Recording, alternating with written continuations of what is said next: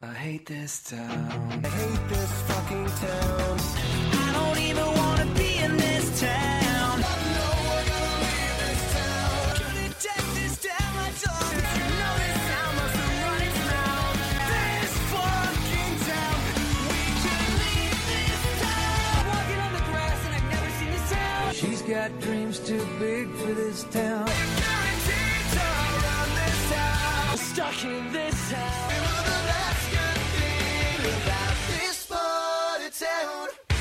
Hello and welcome to He Was a Boy, She Was a Girl, and She Also Was a Girl, an Avril Lavigne retrospective podcast.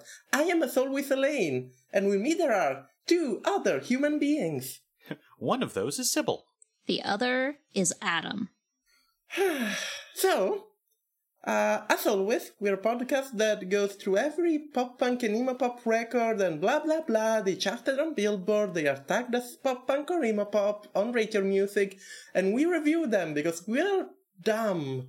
Uh, this is not a pop punk record. I don't know why Rate Your Music tags it as a pop punk record, but today we're talking about Let Go by Avril Lavigne. And uh, it's not a pop punk record, unless now pop punk just means having a streak of color in your hair. It might. That's pop punk, yeah? If it meant more than that, it would just be punk. It's true. You have to be 40 something and male to be punk, but until you're there, you're pop punk. I I didn't hate this record as much as I was expecting, but also I didn't like this record. So this is gonna I, I don't have much to say about this record, I'll be honest. I'll have fun. I am glad you will have fun. I am just like eh. This was a record. This was a record. She was a singer.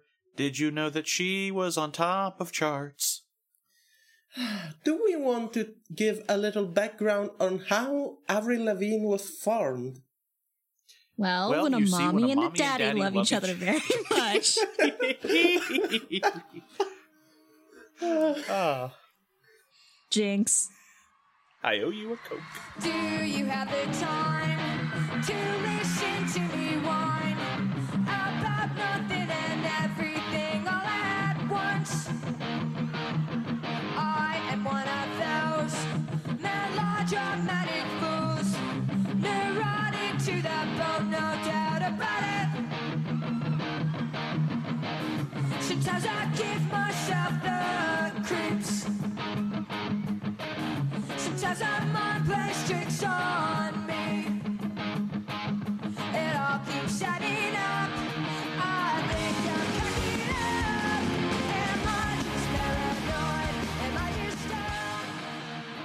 Avril Lavigne was formed in 1984 in the city of Belleville, Ontario, when all of the cells that form her body decided to join up and the process of mitosis into one human infant being.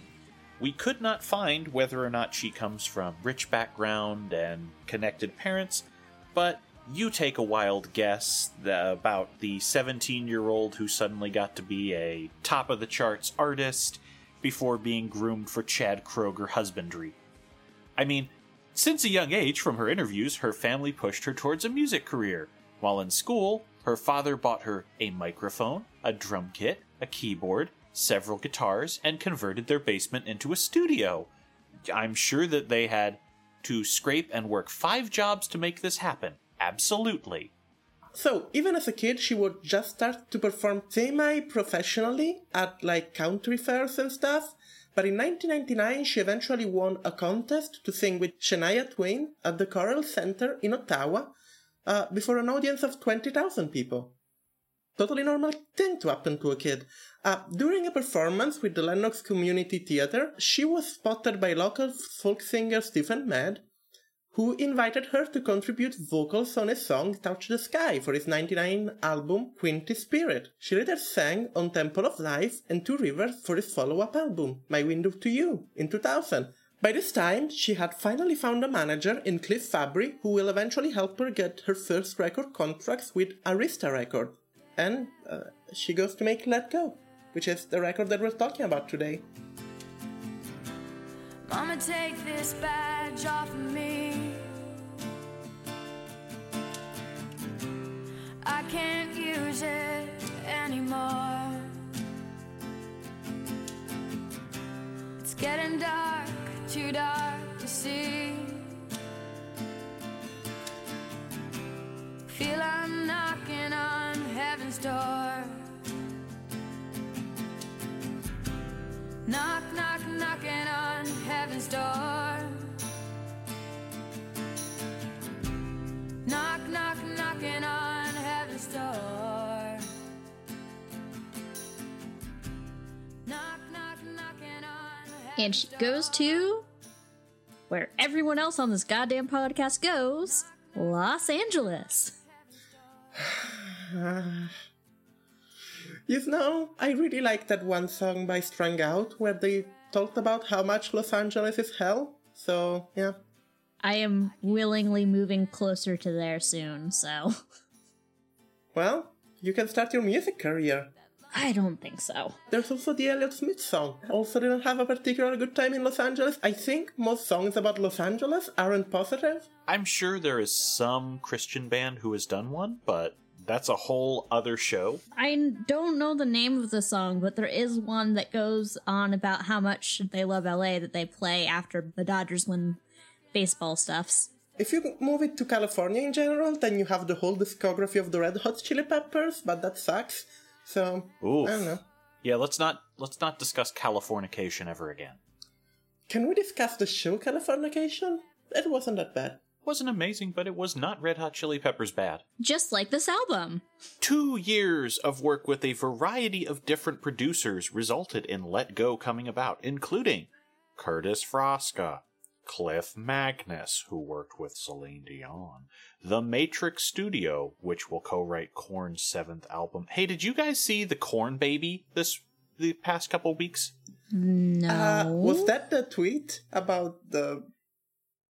The woman whose baby is now named Corn because she was doped up? Yeah. yeah, that's that's a thing. And Peter Zizzo. That's a fun name. Yep. And it's spelled with a K too. No, no, no, no. Uh, Zizzo. It's like uh, uh, uh, Lizzo's less famous brother. yeah, I'm not gonna go into what that means in Italian because, um. I don't want to. Ooh. It's a really uh if you exchange the O with an A, it's a really rude word to say breasts. Ziza! Ziza! Ooh, ooh. Sal Ziza holds American and Italian citizenship as well as two knockers on their chest. the production was apparently a sort of push and pull, as with many songwriters. Avril felt the songs did not support what she could bring to the table. But nevertheless, she was uh, a nobody at the time who was not even of legal drinking age and had to just accept these songs and say, thanks. Which is the Canadian way. Five singles would promote the record. Complicated, Skater Boy, and I'm With You will all be smash successes, reaching the Billboard Hot 100 Singles Top 40, with the best performing being her debut single, Complicated, which debuted at number 2. You said there were five singles, and then you did not list five. What were the other ones? The other two were Losing Grip, which will only reach 64 on Billboard, and the fifth one will be Mobile, which will not really chart. Haha, loser song. I just wanted to look at the charts because we haven't looked at the charts in a while, and this one has at number 5 the amazing Hero by Chad Kroeger featuring Josey Scott from the Spider Man 2 soundtrack, which I feel is already a good start to discuss the chart. This is specifically the um, 3 August 2002 chart, which is when Complicated uh, was a number 2 on the Billboard chart. The only track that beat her was Nelly's Hot and Her. I have to say it that way, being white. Yeah. Uh, two songs by Nelly in the top three, which is interesting. One of which featured Kelly Rowland. I mean, the middle was at number 12, right above Vanessa Carlton, everyone's favorite. There's some names on here that I just forgot existed. Like what? N O R E. Ashanti, although that was, you know, a depressing reason for that. Uh, Sheryl Crow had a career. I think this was her last big single with Soak Up the Sun. Do do do. I Need a Girl parts 1 and 2, both in the top 25. And you have to remember, this was when he went full mask off insane. Toby Keith's courtesy of the Red, White, and Blue, the angry American anthem. I don't know what that is, and I don't think I want to know. You don't. I'll be honest. Remember how mad I got at the Madonna rap? Mm-hmm. You would get that mad at this. Oh, okay. Nice. Uh, we also have The Calling, my favorite band. Creed with One Last Breath. Oh, remember when Pink was a thing? Pink has another album coming out this summer. Pink had an album coming up like last year and it was really bad. Like, generally really bad. Because I've been looking up the new singles by Garbage, Churches, and a lot of other groups, it keeps going, You want Pink too, right? right? No. Uh, I, I'm gonna argue that Pink was always very bad, but I mean, that sounds like a personal problem, Ellie. Michelle Branch is on here, which is uh, fun because I'm gonna uh, uh, talk about her later.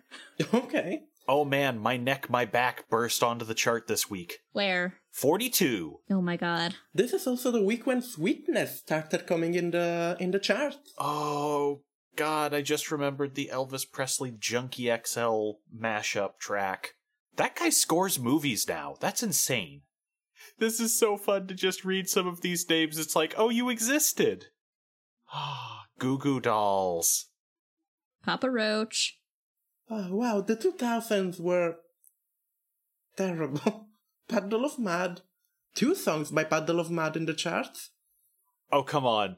Come on. We have to talk about the bottom five, where we have Filter, the Yin Yang Twins, and Korn's Here to Stay about to drop off the chart at number 100.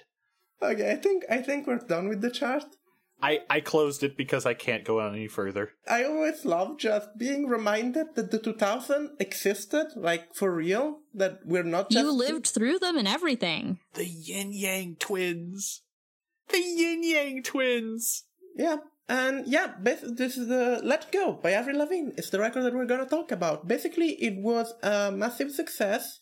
After the singles, it will be released on like 4th of June 2002, reaching 14 on the 200 Records Billboard chart, and eventually going seven times platinum. I repeat, seven times platinum in the US. Billboard will classify this as the 21st best-selling record of this decade, and um, Okay, didn't expect number 20.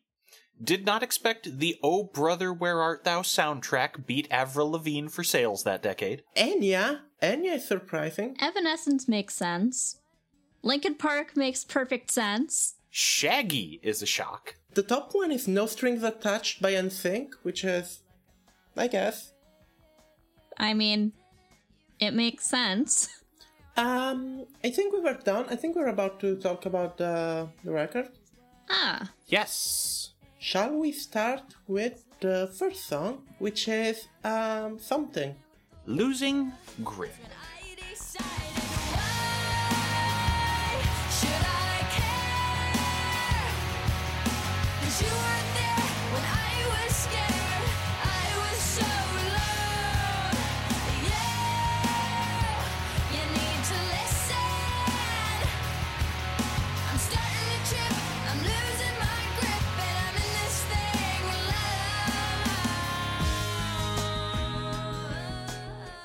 I tried to listen to this record about four times before I made it through the song.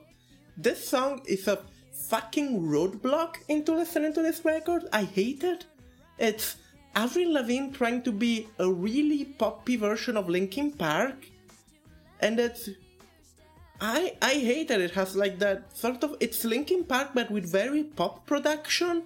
It almost has an almost Max Martin quality to the production in the introduction. Uh, it's very of its time, and I fucking hate it. And it's uh, well, it's not even very of its time because it is almost very grungy in points. Like it's almost like it still has those '90s influences, and I found this so boring. I I really don't like this song. I think that this song is fine, um, except for 100%. As I'm listening to it, I'm like, this sounds like Michelle Branch's Everywhere to me, except for like even worse. So I think I'm just gonna go listen to that instead.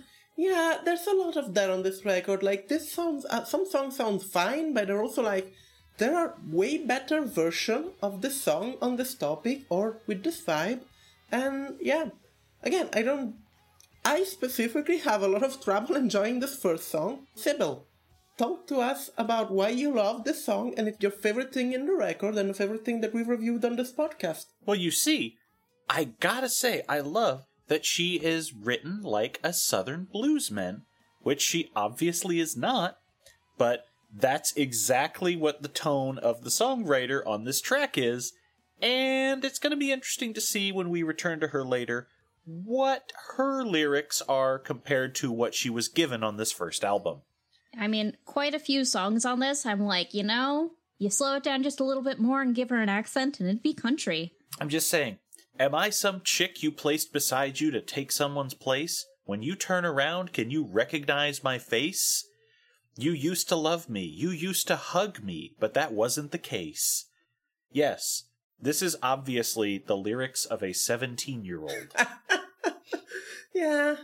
But- the weird thing is that, like, apparently Skater Boy was given to her, and that song sounds like the lyrics of a 17 year old. That song sounds like the lyrics of a 14 years old. The thing is, the original track for Skater Boy simply said, insert edginess here, and she brought it with a sneer and a grin. At the same time, out of both sides of her mouth, like a female Billy Idol. Oh god, don't compare Avril Lavigne to Billy Idol. I like Billy Idol. So do I. I meant the I meant the sneer thing he does. That was the j- entire joke. That's fair. Let's let's talk about her complicated feelings about Billy Idol. Chill out, what she yelling for? Lay back, it's all been done before. And if you could only let it be, you would see.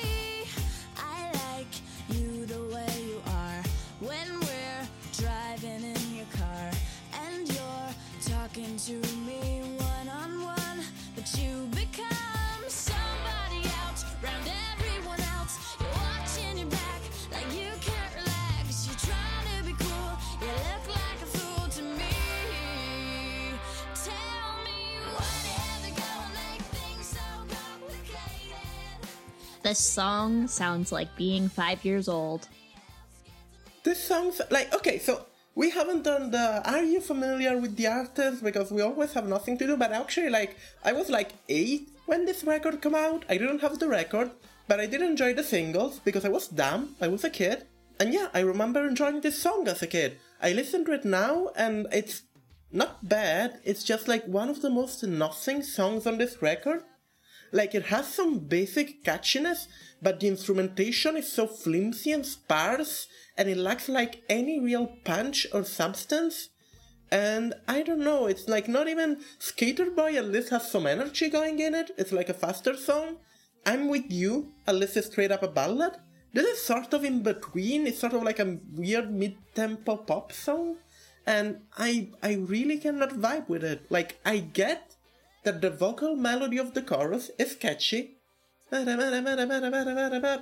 so on, but that that's all there is. It's like it's a catchy chorus with nothing around it. It might have something to do with the fact that this has five different songwriter credits. Yeah, Uh, this definitely feels like the most designed by committee track on the album, which also the biggest single, but we should probably count the part wherein the video. Okay, so the video for Losing Grip is nothing, it's just a performance video. This one is a bunch of teens being a-holes at a mall.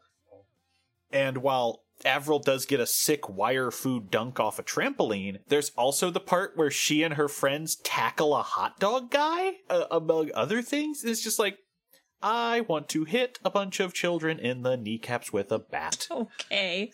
That's what this song feels like to me. So it's really weird that the video and shit took t- took this album and gave it this very again pop punky uh, skater aesthetic when most of the record really isn't that. Like most of the record is straight up like commercial again uh, Alanis Morissette e pop. Without her rage. Yeah, and it's really weird to be for this stuff to be expressed in like the, all of the public material with this very punk wannabe aesthetic. It's very, it's a very 2000 thing. I don't think we could find a better track to hold up as one of the top it's a 2000 sound. Mm-hmm. Yeah, yeah. It definitely sounds like it came on the radio when I was five years old. You were alive in the 2000? Uh, well, I was four when this song came out, but I'm pretty sure that it was still being played when I was five. So, You're both just murdering me. Also, there's one thing I hate on this track, which is at the very start of the song, there's a weird vocodered. "Ah, uh, uh, uh, uh." It is the worst. All of the backing vocals on this record are honestly really weirdly produced. Like they don't gel with the rest of the production, and there's a lot of instances when I feel that happens. Uh, in this one, but also in other songs, you've got this weird, not necessarily vocoders, but you get this weird auto-tune backing vocals in the background, and every time they pop they just stand out as something that feels extraneous to the song. Like it feels like uh, something on another tab of my PC is playing. It's really weird. Speaking of really weird, how about we talk about when you intentionally misspell everything to seem hip with Skater Boy?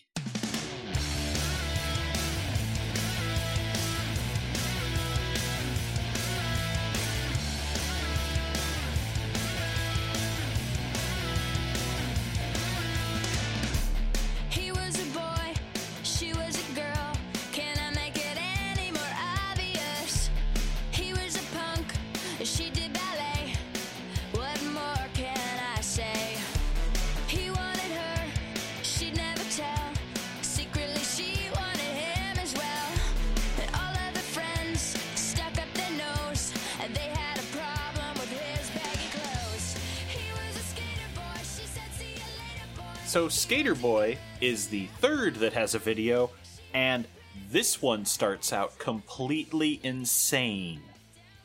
Because there is a difference between being a skate punk and a dude who does building tall zipline graffiti. There's also some delightful old use of PDA. I don't know what that thing is. They someone uses a computer to message someone's weird bichromatic mobile device, which is extremely like early 2000, I've got to say. It's one of those flip phones where you opened it up and the inside was a keyboard and it had a tall widescreen. oh, I had one of those.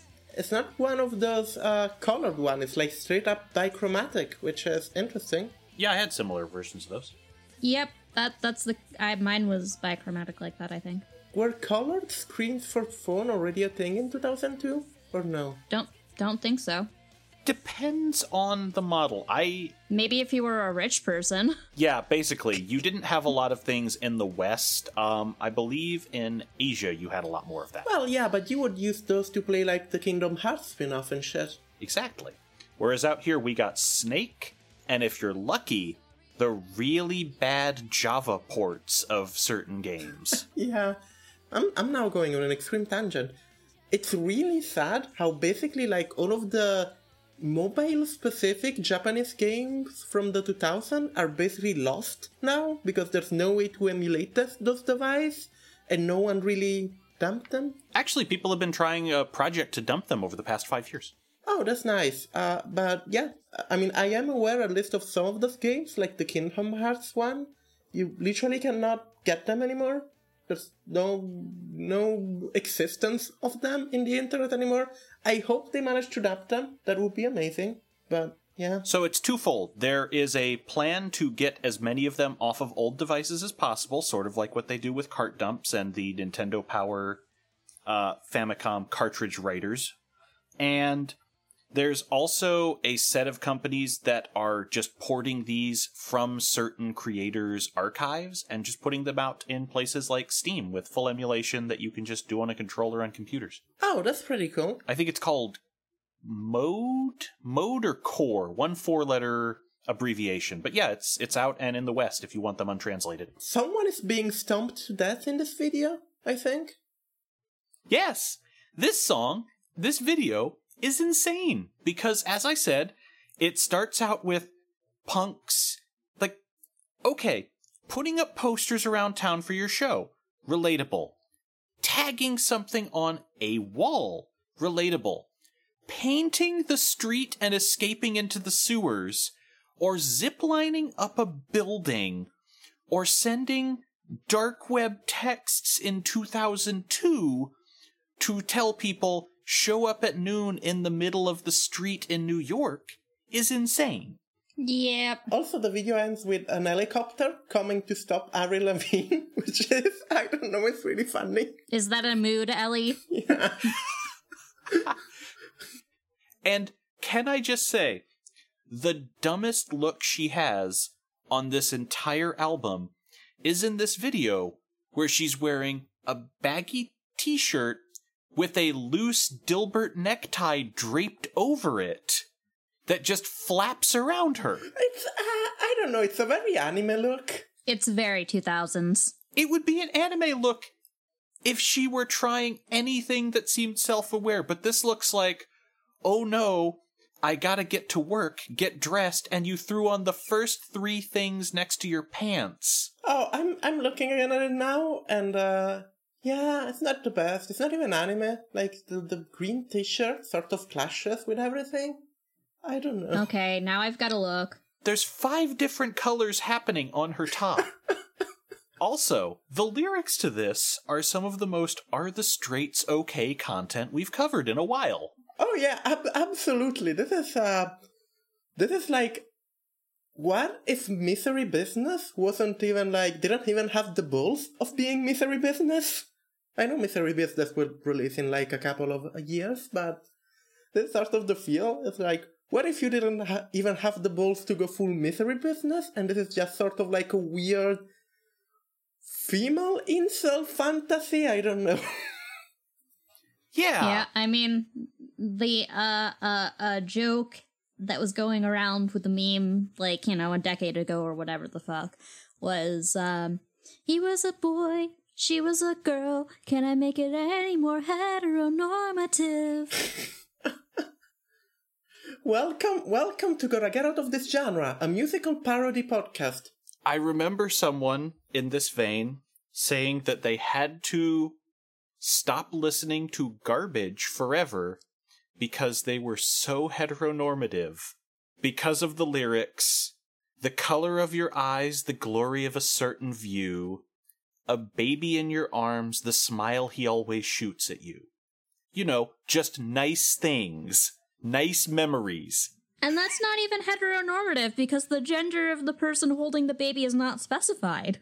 They could have adopted. And reminder, this is a band that was pretty open about we are pro queer rights in the 2000s with songs like Androgyny or Bleed Like Me or a lot of different tracks that went down that. That's the one. Garbage. Too heteronormative. That was a. That was one of the wildest takes I have ever heard, and it sticks with me to this day. On the other hand, that we have this track, which is uh, can we, can we tell the story of this track? Because this track tells a story, and we need to report on that story. What is the story of this track? The complex narrative that this track offers us. We know that he was a boy and she was a girl, which makes things fairly obvious, I guess. It's not obvious to me. I do enjoy that doing ballet means you will not want to be with a skater. Just I, I like that what more can I say? Like that's Yeah, he he he was a punk. She did ballet. What more can I Listen, say? listen, listen. sometimes you're just too busy doing ballet to go see your BF skate and like it's just a whole thing, you know? He was a skater boy. She said, "See you later, boy." He wasn't good enough for her. the lyrics for this song are so funny. Just the fucking simple rhyming scheme that he uses is great. he wants her, she'd never tell, but secretly she wanted him as well.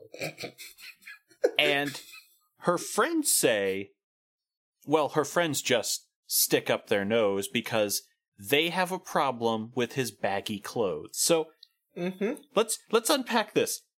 Would they be okay with a better dressed skater boy? Are the JNCOs the problem?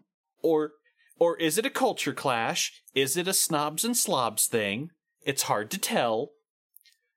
What version of the skater boy is good enough for her friends? You see, being a punk automatically makes you an outcast. That's how it works in the music industry. Yep. Said from the top of the charts. but then we jump forward in time because I read this segment as being like high school or so. mm-hmm. Yeah? Five years from now, she sits at home feeding the baby. She's all alone. we never hear if she's got a partner or who the father is. I guess he was lost in the Afghanistan war. He went overseas after 9 11 and left her alone with the baby and then left her alone with everything. Mm-hmm. That, that sounds fair. That, that's accurate. She turns on TV. Guess who she sees? Skater Boy rocking up MTV. So, in five years, she got knocked up solo. He got a record contract. Wait, wait, wait. Is she like Virgin Mary pregnant? Is that is that a possibility in this narrative? That she just got She uh, could. She could be. We never hear about a partner. immaculate conception? Okay, that's part of the song. I finally figured out, speaking of songs, that these songs sound like what we enjoy more. Bowling for Soup's Punk Rock 101 has the same vibes, except for it's more fun. Yeah, no, that that song is good, and we use it as a light up to the final bit of our podcast. We do! But is it not the same sort of narrative of, you know, um, skater boy, girl that's not a skater, ugh, you, and then, oh, I regret it? Pop Punk 101 doesn't have the five years like Skater Boy Shippuden time skip. I want to know what happened in those five years. No, I mean, it, it does have a time skip it, where, you know, Does it? Seven years later, he works as a waiter. Uh, she married a trucker and he's never there. Listen, I listen to that song a lot. I know the words of the song. That is fair. I mean, that is a good song. I like Bowling for Soup. The new, the new song is really good. I really enjoyed the new Bowling for Soup single. Hmm, I'll have to listen to it. Here's the other question Is it that the boy is just the backup in Avril's band? Because she's. I wanted to go into this because at the end it gets meta and it talks about how they'll be in the studio singing the song they wrote together, but They'll be at our studio. They own it. Yes, and what you said I think makes more sense because in my brain it was like this weird meta thing where like the boy was like Avril Lavigne male Sona or something. Yeah. The boy is clearly a stand-in for Avril Lavigne in the situation, but Avril Lavigne is narrating as a second party who's actually with the boy. So it's a really weird meta thing where in this universe, Avril Lavigne is not the frontman of the thing, but this boy is the frontman of the thing, but Avril Lavigne still exists as an, as a, like, a partner to the frontman and they write together. And I'm really confused, but your solution maybe works. I don't know. Avril Lavigne self-zest. Well, I think I think the skater boy is the John Frusciante to Avril Lavigne's Anthony Kiedis. That, that could be, that could be. He's a superstar slamming on his guitar, but we never hear he's singing. The big problem is that the I think the guitar player or whatever, all of the players for this record are like the producers, which I assume like are fairly older. So this start is starting to have very uncomfortable implications, I guess. Also, can I read the four most are you okay straight people lines in this song? Yes. Too bad that you couldn't see. See the man that boy could be. There is more than meets the eye. I see the soul that is inside. what?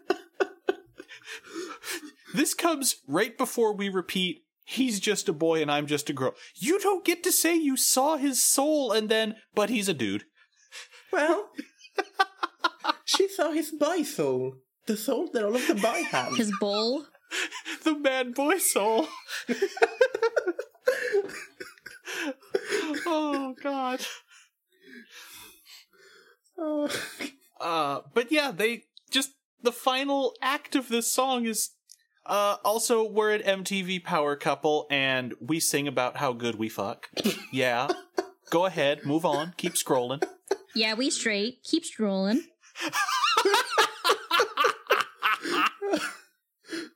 Yeah, the, the song is wild. This song is absolutely insane. And as we mentioned at the top, this is a song where mobs of children make their way into the streets after having a whole underground tunnel network under the city to get to this concert. And then a single police helicopter paralyzes Avril Lavigne in a spotlight and she is captured. I love the I love that scene because it looks like the helicopter is going to like do like a Land on her! you say land on her. I was imagining like a UFO beam because it shines a light like vertically down to her, and I was just imagining her like getting pulled up like a fucking UFO lifting. Beam me up, Scotty. Also, I'm gonna uh, I'm gonna mention my first note for this song, which is a quote that I attributed to Avril Lavigne, and is "Get me the fartiest things you can find." And you know, this is something coming from Ellie, because Ellie loves fart synths. I do love fart synths. the synths and the songs are some of the fartiest synths I ever heard in pop music. All right. I think that's where we peak on this one. Mm-hmm. How about we move on to the second to last single and the last video on the album, I'm With You. Isn't anyone trying to find me? Won't somebody come take me home? It's that damn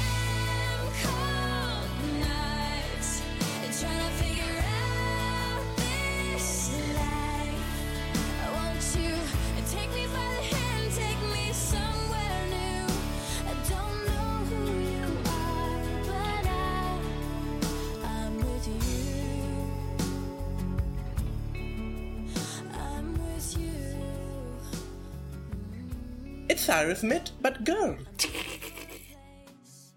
I don't know. I This this is very Aerosmith. yeah. On on a good side, I think Avril Lavigne's voice works way better for like ballads than rock songs. She actually has a very nice voice for ballads. Um, the basic melody is actually pretty decent, and uh, I don't know. This goes nowhere though. Like this is the problem of a lot of this like pop rock ballads. It sort of goes nowhere. Lyrically, this is basically a Disney princess song. Uh, it's like I it's like Belle from Beauty of the Beast, right? I like reading and I want to see the world out there. It's pretty much. And the only way I can do it is through a man. Because I have no autonomy of my own. To be fair, she might be homeless in this song. I guess. I don't know. it's a damn cold night trying to figure out this life. Won't you take me by the hand, take me somewhere no? I don't know who you are, but I'm with you. All I'm saying is it definitely feels like, especially with I'm standing on the bridge, I'm waiting in the dark. Maybe she just doesn't have anywhere to go. I also don't think they say male. Yeah, that's fair. That is fair. Avril Lavigne, queer icon. Sure. I mean, she did do Hello Kitty, which is.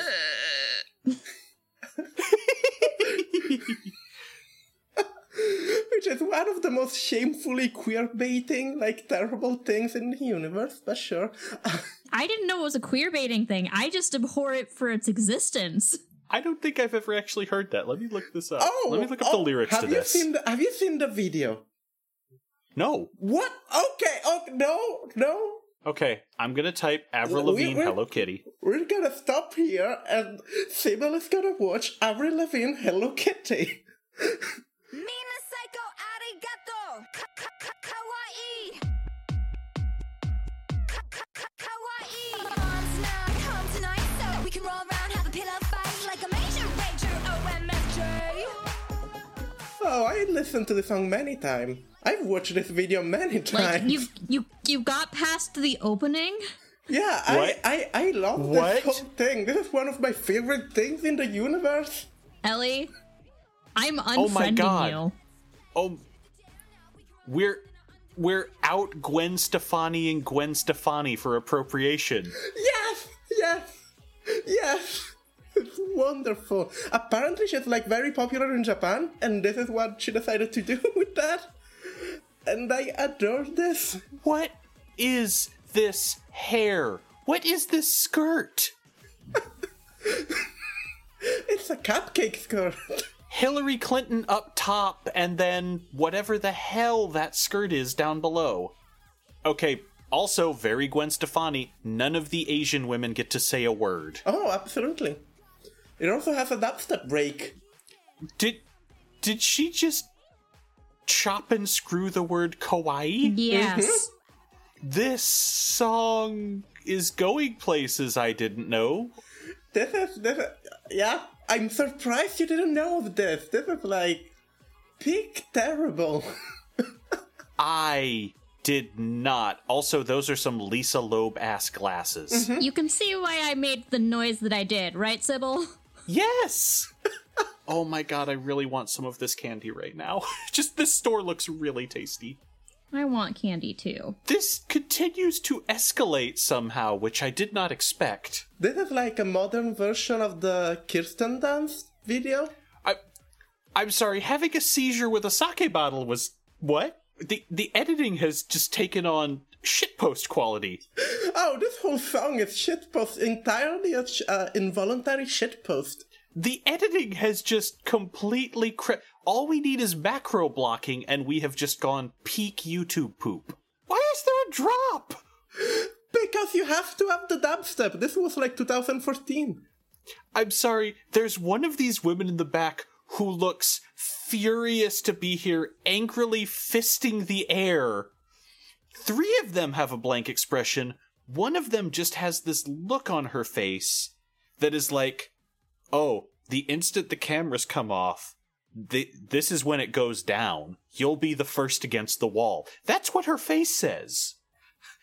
This song, that was psychotic. Absolutely, that is it's one of my favorite things in the world to show to people. It's great. About the music video has attracted controversy due to its use of Japan. Decide for yourself. It's it's, it's you of Japan, the the whole country. the, the, oh. Well, that was a rabbit hole. back on track. Back on track. We were we were talking about I'm with you, which was what I was going to say it's a middle of the road ballad that has a good cadence, doesn't drag, and highlights her vocal range. Yeah. That's it. Wow. We broke Sybil. We broke Sybil. Um, it's it's like you just injected me with black tar heroin and then slammed me into a wall and went, "Okay, walk normal speed again." yeah. that was just raw peak problematic energy. And then instantly we have to go back to this very pleasant, competent, middle of the road ballad that has no real flaws for me to pick apart. And it's like, I, I just had an adrenaline crash. There, there.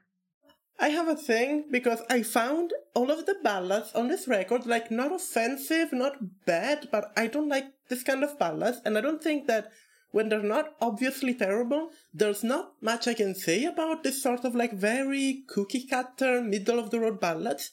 So, given that the big problem is that if you don't have good lyrics and if you don't have good like music, or at least a creative approach to writing a ballad, which bands like Jimmy Eat had, like actual like interesting production, there's not much you can talk about and there's not much enjoyable for me as like an adult. In that I get why a teen would like the song because they haven't ever heard anything better.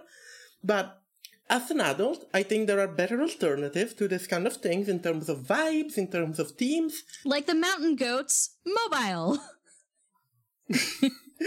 yeah, we'll go to that this on next track. But for every one of these tracks, um, I I wrote down an alternative, something that you can listen instead of this track, and it's good. Uh, for I'm with you, I'm with you is like uh, things are bad, but now I have a BF, so things are good.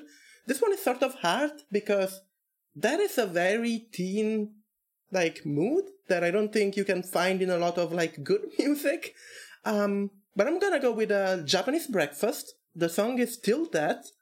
Uh, I don't think they would appreciate um, the Hello Kitty video, although she's Korean, but I think that's like sort of universally offensive. but yeah, Till Death is like this wonderfully like delicate pop ballad with this sort of vintage vibe. There's a lot of like 70s pop in that record. I love that record. Soft Sound from Another Planet is the whole record. Re- recommended. Amazing record. Mm-hmm. But the song specifically is like this pop ballad, which is basically like the songwriter detailing her rela- how her relationships helped her get through a lot of dark shit. And it's just like this sort of like list of dark, really dark things, um, delivered in this like really sweet and like calming sort of like piano ballad. And it's a really great song. It has a really great production. I really love the sound of the piano on it and what the synths are doing. And it's a great mood piece, and I definitely recommend it. This is my my pick for the song for a re- for a replacement for the song. We can we can now go on mobile.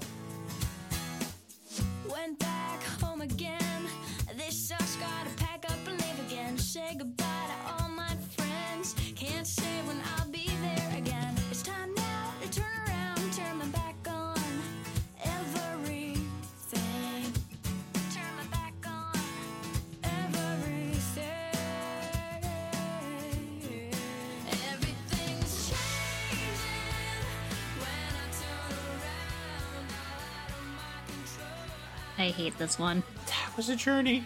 Are you alright, Simo? Do you need a minute? That that was a journey. Um, this. Oh, okay. Apparently, this was released as a single only in Australia and New Zealand. So this is a Southern Hemisphere single. Yeah, this was the sixth single. Uh, I didn't mention it because it was released like in 2005.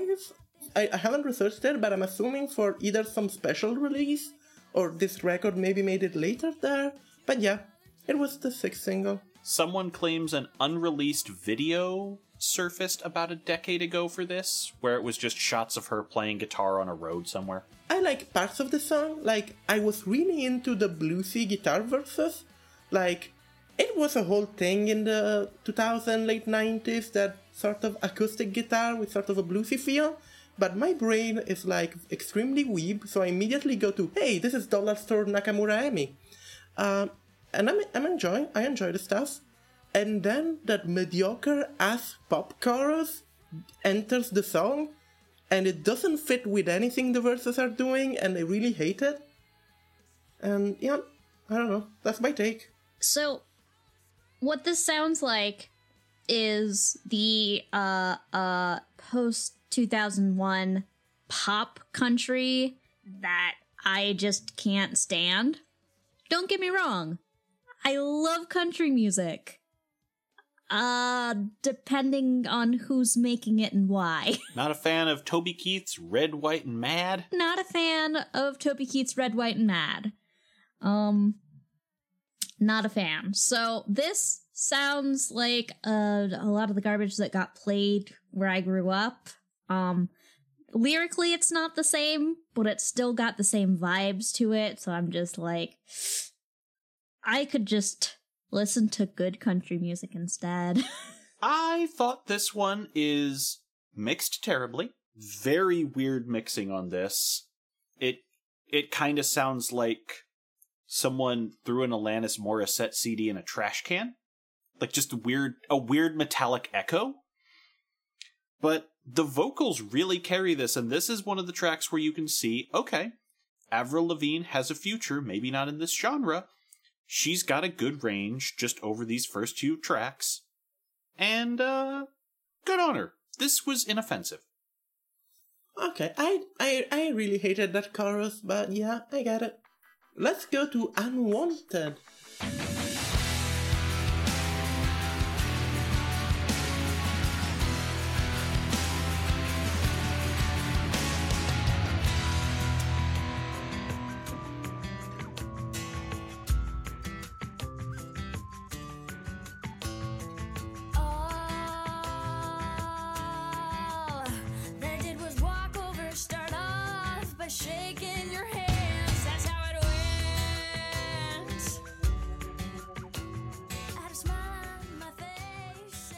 That I have almost nothing to say about. It's uh, a better version of Avril Lavigne trying to do Linkin Park. It goes a bit harder. It's not the worst thing I've ever listened, and I don't have much to say about it. The breakdowns in this track have this synth backline that feels like a Duran Duran B side. And then there's the part where in the chorus she just gets this echoey rage filter that left me going, what? It like she sounds like the villain turning into a monster in a bad video game during the chorus, where suddenly she sounds like this, and the Oh, she's Mike Patton from The Darkness. Yes, she's just got that very Mike Patton, very monster out of nowhere echo, and then it just vanishes for the regular singing. This song has subliminal messaging inside of it that says, Adam, you really want to listen to Hilary Duff's The Getaway? Like, you just really want to listen to that now? Go listen to that. And then I go listen to it instead of the song. I am not gonna criticize your music tastes, but I don't know. I feel there would be better choices on things to listen. I mean, if you had to choose between this song or that song, Uh, I don't remember. I like this song. This song is fine. It's, uh, it's a bit harder than everything else on the record. It's, you know, it's clearly her trying to be Linkin Park. I don't know. This is listenable. And the interesting thing is that the next song is like complete backlash. We go from like the hardest song on the record to probably like one of the softest ballads. but I don't. When you say that it's gonna be, it always turns out to be a different way.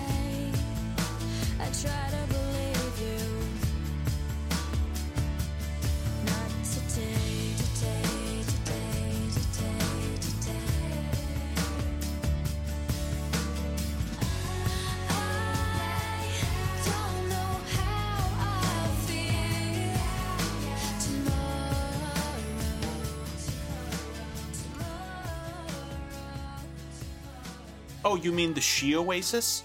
Mm-hmm. She's like some kind of She Gallagher.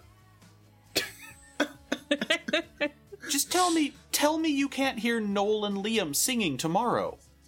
Yeah, I, I don't know. This sounds like another generic ballad to me. Again, A couple lines on this reminded me of Don't Look Back in Anger. Oh, that's a much better song than this, though. It's a much better song, but that's the way it's coming out. Yeah, I guess. I again, I have nothing to say about the ballads. I can tell you my replacement song for this one. Okay. Okay, so I have two for this one. The theme of the song is "My boyfriend left me, and I'm not sure if I can forgive him," which is, you know, re- relationship not working well, blah blah blah.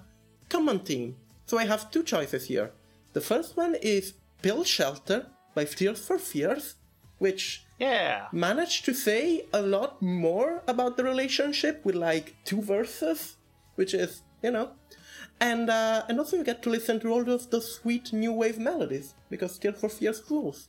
The second one, which is even a better option because it continues with the theme of let's replace female-led songs with other female-led songs, is the Bus Song by Jay Som, which is like just like a wonderfully well-written, uh, small indie song about relationship failing. One of the fun facts about this, according to Genius, is she cried singing this song on stage on the same day that her grandfather passed away. Okay. And then they have video of it like you really want to see that. Oh no. I mean, some people do because they're fucked up. Also, I just feel like maybe it's not the song. Maybe she just cried on tour when her grandfather died. I Yeah, mean, you know, yeah. sometimes that shit happens, and Yeah. like you don't need to be like, "Wow, let let's let's look at it." Let's catalog this for the wiki. Look, as someone who is new to have uh, estrogen in my body, you cry a lot. You cry a lot more than normal, especially if like shit happens. So like, yeah. Can confirm. Looking forward to it. so long, suckers. If you thought I was Chaos Elemental now, Oh boy. It's awesome, Sybil. Your chest hurts like fuck and you cry at everything. It's great. I love it. I'm hmm. just saying, if you think I'm a little bit unhinged and prone to flights of madness now, what about with mood swings? Honestly, I can't wait to see this play out. It will be anything but ordinary.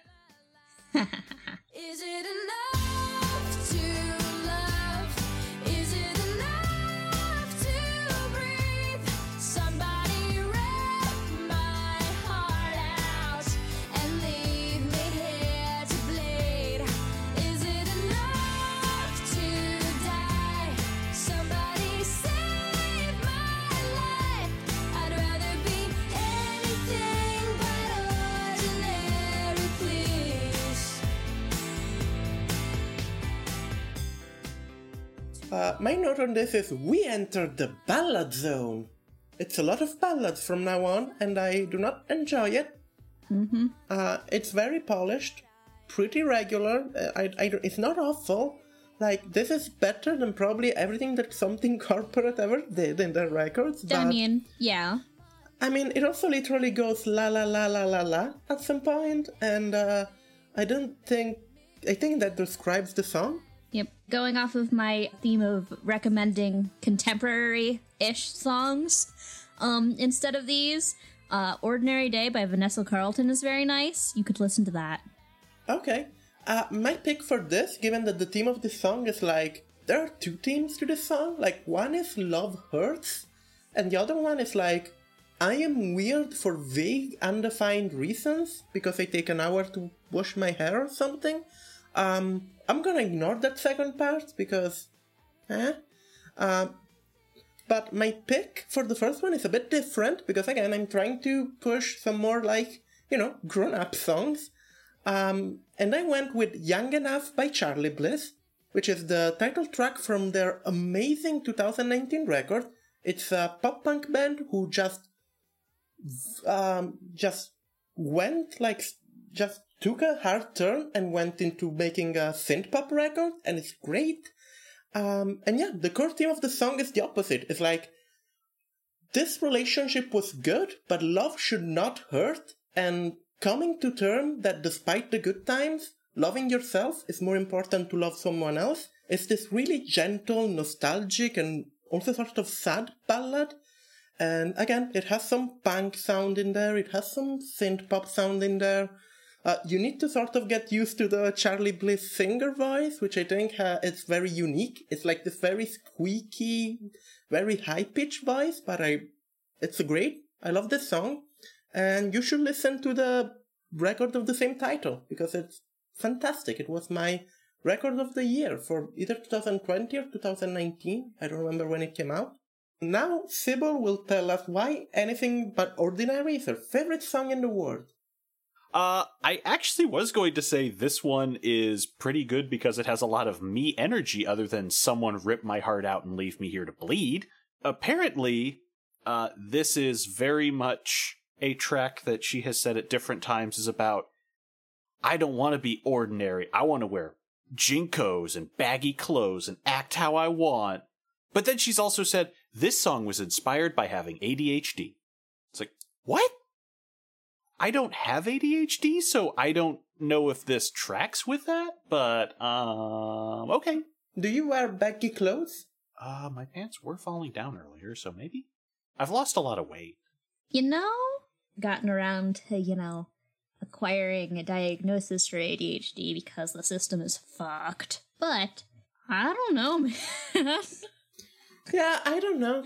I mean, I mean, same, Adam. Like, I, I don't know if it's ADHD, but there's definitely something fucked up in my brain, and we'll never discover what. oh yeah, but no, no, no. What what what the I don't know, man, was about uh, this relating to that in any way. Welcome to Gotta Get Out of This Doctor's Office, where we diagnose Avril Lavigne.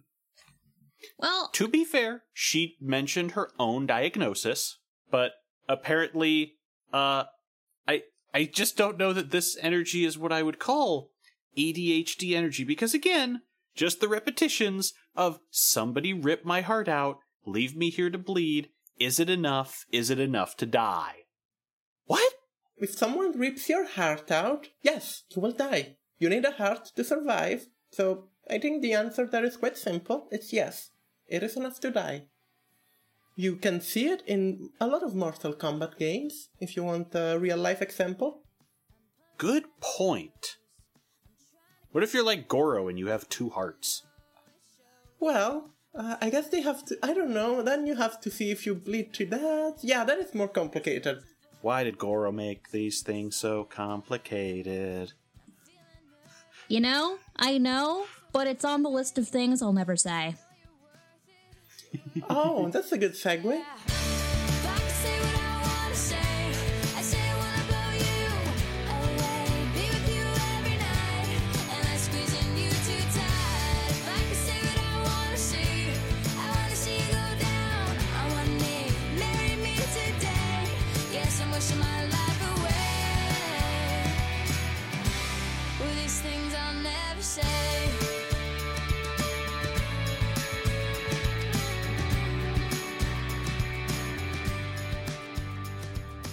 This is when it starts getting very Alanis Morissette y. Like this and the next song are very like. This is sort of like a shittier version with less songwriting of Alanis Morissette songs. And these are the two songs that I enjoy the most from this record. They are very poppy. Also, this is another ADHD song, Okay, I guess. but she she credits it to astrology this time. Uh, Uh, what? I. Well, you see, the entirety of this song is about how you can have so much going in your head, but it might not be good to say it because you see, she's a sun sign. Um. So, I can't correct you.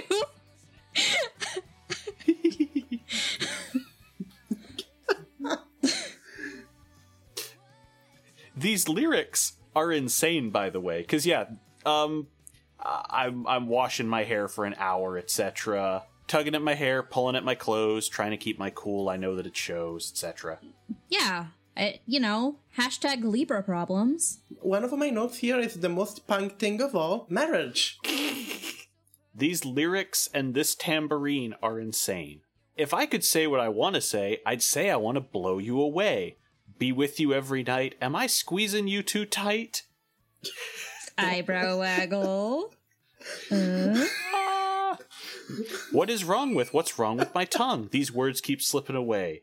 Stutter, I stutter. Stutter, I stumble. Like I've got nothing to say. Also, the bridge just makes me think of.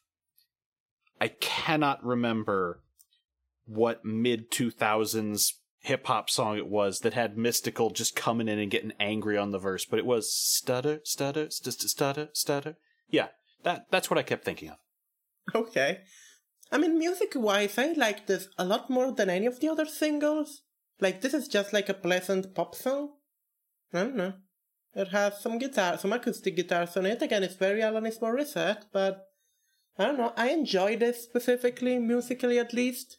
It's fine. I mean, if I wanted to listen to Alanis Morissette, I could, you know. You could listen to an Alanis Morissette? Yeah. Yeah, I, I could. Um, Which, to be fair, is not a thing that I do ever, so. I don't yep, know. exactly. That's why it was an if. Yeah. I did also write a single, very stupid note based on the title of this track, and I don't know if you want me to read it. I want to hear it. Avril Lavigne, tell me how to get a fursona. Me spitting up blood. Fuck you. What I love you. Things I'll never say. Taking the knowledge to your grave.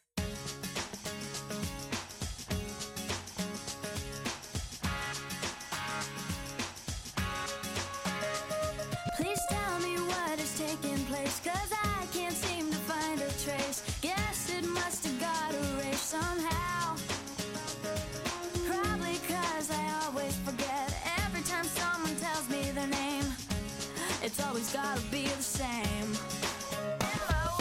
Never wore a cover up, always beat the boys up. Grew up in a 5,000 population town. Made my money by cutting grass, got fired by fried chicken ass. All in a small town, oh.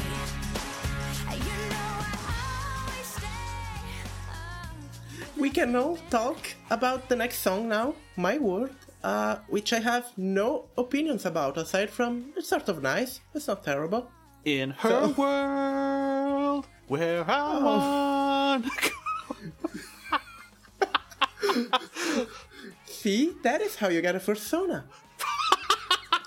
yes, if you're the kind of person who sings Sonic songs unprompted, probably. I don't know, this is sort of nice. Any any more in-depth opinion than me just sort of not vibing with this whole record? This song sounds like grocery store music. This song comes on while you're you're trying to decide between oat milk and almond milk, and you're just standing there and you're like, ah, music. Yep, moving on with life. The grocery store that I currently shop at, and this is unrelated to this song, but this blew my mind and it's like horrible, has one single song that's on loop all the day. And the people that work there have not committed murder yet? I I don't know. I don't know how they do it. It's one song. It's constantly on loop. It's Damn. I mean it's not even terrible, but it's just like it's just that one thing. One song on loop you can tune out easily, though. I don't know, it's like a weird like I, I don't think it's like a famous song. I think it might just be a song that they made for the supermarket or something. It's the pharmacy song from Persona 2. you know, I wish. someone I know used to work at a place where they had one CD that they would just play on loop all the time, and they were ready to like legitimately murder someone. Um, so just one song, like Yeah, it's one song repeated on loop and interspliced with like shop at our store because we have good things that you can buy or whatever, you know? Those kind of messages. mm-hmm. It, uh, it's weird.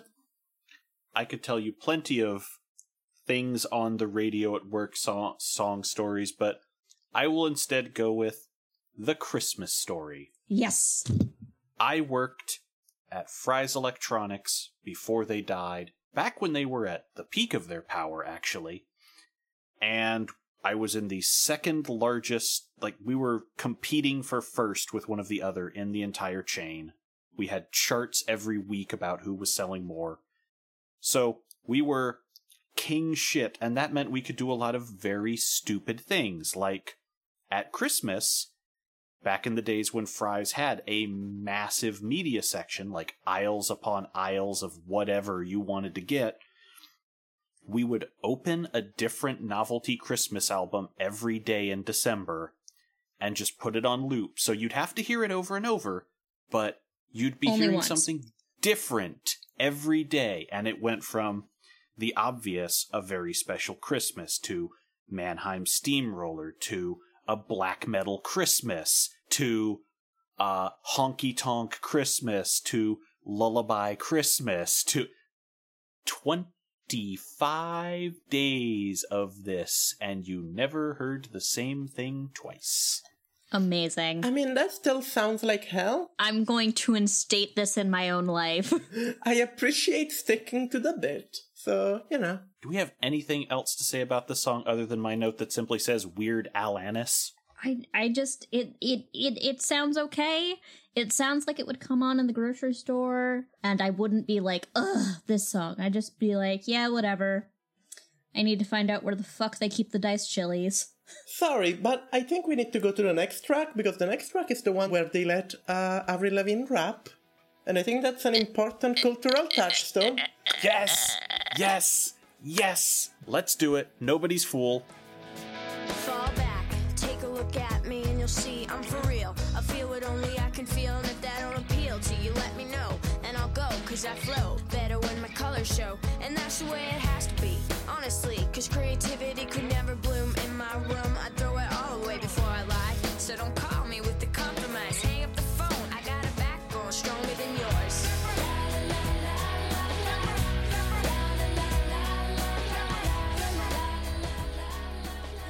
yeah, I feel that letting Canadians rap is a great cultural touchstone for inclusivity and diversity. Informer,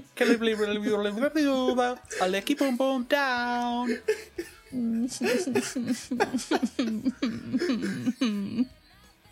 Canadian rap is classic. I don't know. This is literally my only comment on this. It's like 50% of the song is Avril Lavigne rapping, and 50% of the song is a shitty ballad chorus. I don't know what you want to know more. I think I you, I just described everything that you need to know about this song. A lot of this album comes back to the theme of being yourself is cool, kids, in a variety of different ways. But this is the only one that really feels like, oh, word, this is how you're going to try to sell that message? Yep. I can believe pop punk Avril. I can believe ballad Avril. I don't know that I can believe skate rap Avril with backing vocals by some guy who thinks he's in Sum 41. I mean, the About says nobody's fool deals with Avril's self image and dealing with Arista Records after her signing. Arista had wanted to give Avril a certain image and sh- that she was not comfortable with and just wanted to show her true self rather than changing who she was for her label's sake. And what she is is a rapper.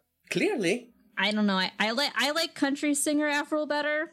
There's this spoken word bit where, you know, go ahead and try, try to look me in the eye, but you'll never see inside until you realize, realize things are trying to settle down, just trying to figure out exactly what I am about, etc., etc. But the one that gets me, the absolute Is it the milk and Cheerios? yes, Mhm. yes. I was just gonna bring it up. Well, there's that, but then the line right after that is great because this is peak children thinking they know the world. I'm not the milk and Cheerios in your spoon. It's not a simple here we go, not so soon. I might have fallen for that when I was 14 and a little more green, but it's amazing what a couple of years can mean. She's 17 at this time! Y- yeah. I'm sorry to tell you, but that's still baby. I'm sorry. I think I know exactly what you're trying to pull on me, record executives. I've got a permit. Mm-hmm. I can drive myself wherever I want as long as I have an adult in the passenger seat. This song feels like not good Sum 41, as you mentioned. Like, nothing on this song is as good as my dentist said my mother should have an abortion, abortion, abortion, abortion. So, yeah. Yeah. This is an embarrassing track. Yeah. I don't know if that makes it better than the next song. Um, the next song is another pop ballad. Is it too much to ask to not have any more pop ballads? Thought you were cool until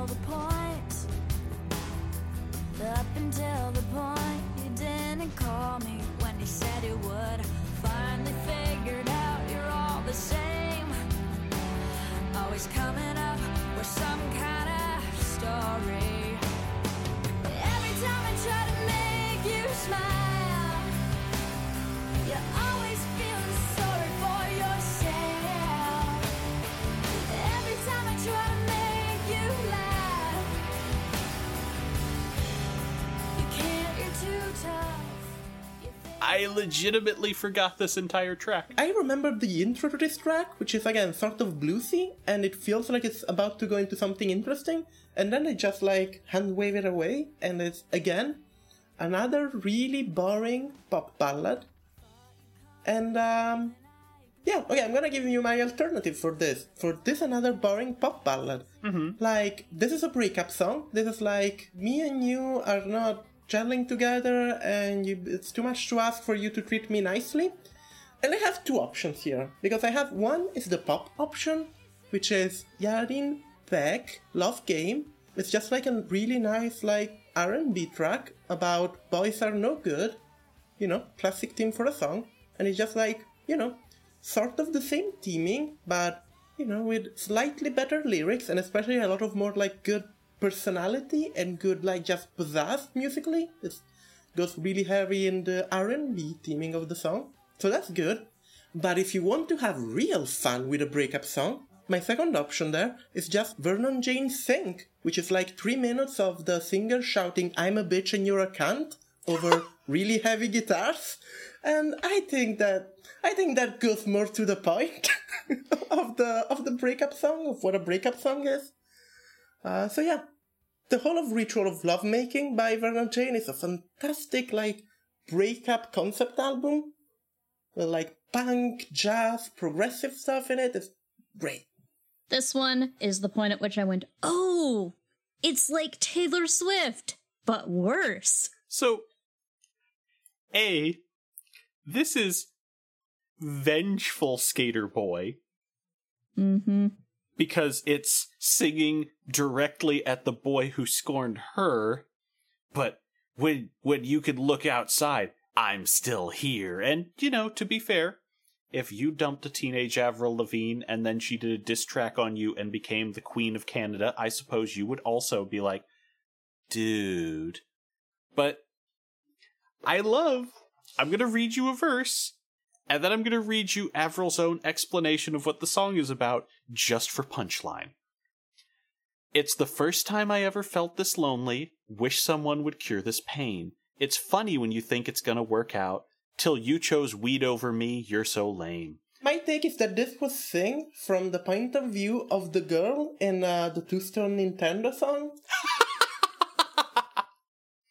Avril says the song is about a boy she met when she was 14 over the summer who said he'd call but never did. Oh yeah, I remember remember a song or two ago when she was like, "Man, the difference in maturity a couple of years can make from 14 to 17." And then she makes this song right after, huh? Yes. can't you see that you lie to yourself? You can't see the world through a mirror. It won't be too late when the smoke clears, cause I, I'm still here. Oh god. oh my god. a boy who didn't call her over the summer at the age of 14. I don't know how you could not like this album when it's full of such comedic gold. Oh no, I like this album. I'm having a lot of fun doing my thing. Yep. Hmm. Shall we talk about Naked? Which I'm assuming is a song dedicated to Metal Gear Solid 3 protagonist Naked Snake.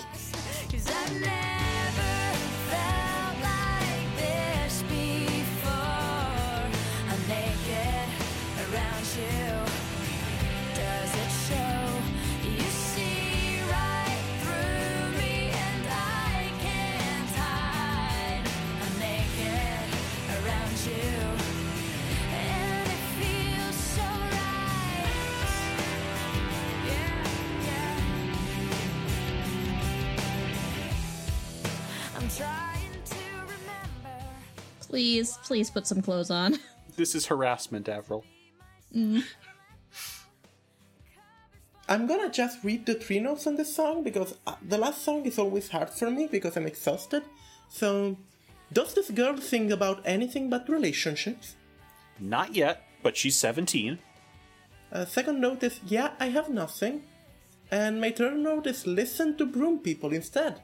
When finally we mentioned the Mountain Goats as a replacement song, I held back throughout the whole record, but we're, we're at the last song, trying to take it a bit easy, so I'm just gonna recommend the Mountain Goat song, which is Broom People, which is a way better version of the Life is Hard, but I am vulnerable with my romantic partner. Broom People, way better version of that song. And I'm done. I'm done with this record. You feel free to discuss the song about being naked. This is supposed to be a song about vulnerability, but some of the lyrics come off Cronenbergian. I'm naked around you, does it show? You see right through me and I can't hide. I'm trying to remember why I was afraid to be myself and let the covers fall away. Guess I never had someone like you to help me fit in my skin. Yeah. This, I, I really didn't like this one. I'm so naked around you and I can't hide. You're gonna see right through, baby. I That's the last words of the album. no, thank you. Look at my guts. Avril Lavigne, tw- 2002.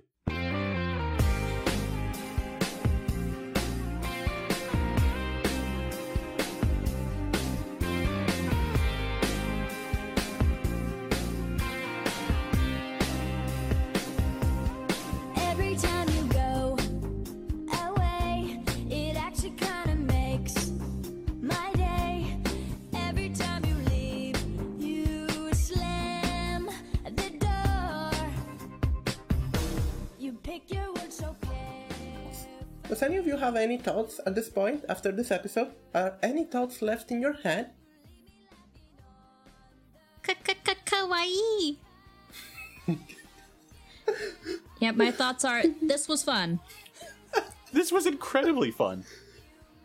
Uh, I mean, it was fun to talk about. I don't, I, I'm sorry, I don't vibe with this record. This is just not my thing. It's a fairly polished pop record that doesn't even have that nice, like, pop. Like, I like electronic pop, but this is sort of like weird acoustic, guitar driven pop. That is just not my thing. This is definitely not the worst thing that we've listened to on this podcast, but it's definitely like one of those two out of five for me. It's just like, can't vibe with this not really my thing. No pop punk in this, no emo in this, just some ballads. And I, I, I, I presented you better ballads to, to listen to. Well, good news. Next time, we will not have ballads. What will we have next time? We have Boxcar Racer, which, remember, is a tribute to Fugazi. In DeLonge's own words, it was created to pursue darker ideas he felt were unsuited for Blink 182, and partially inspired by and viewed as a tribute to Quicksand, Fugazi, and Refused. Hoppus was very interested in being a part of the project, but DeLonge did not want the record to turn into another Blink 182 album. However, he contended the invitation of Barker was just so he didn't have to pay a studio drummer.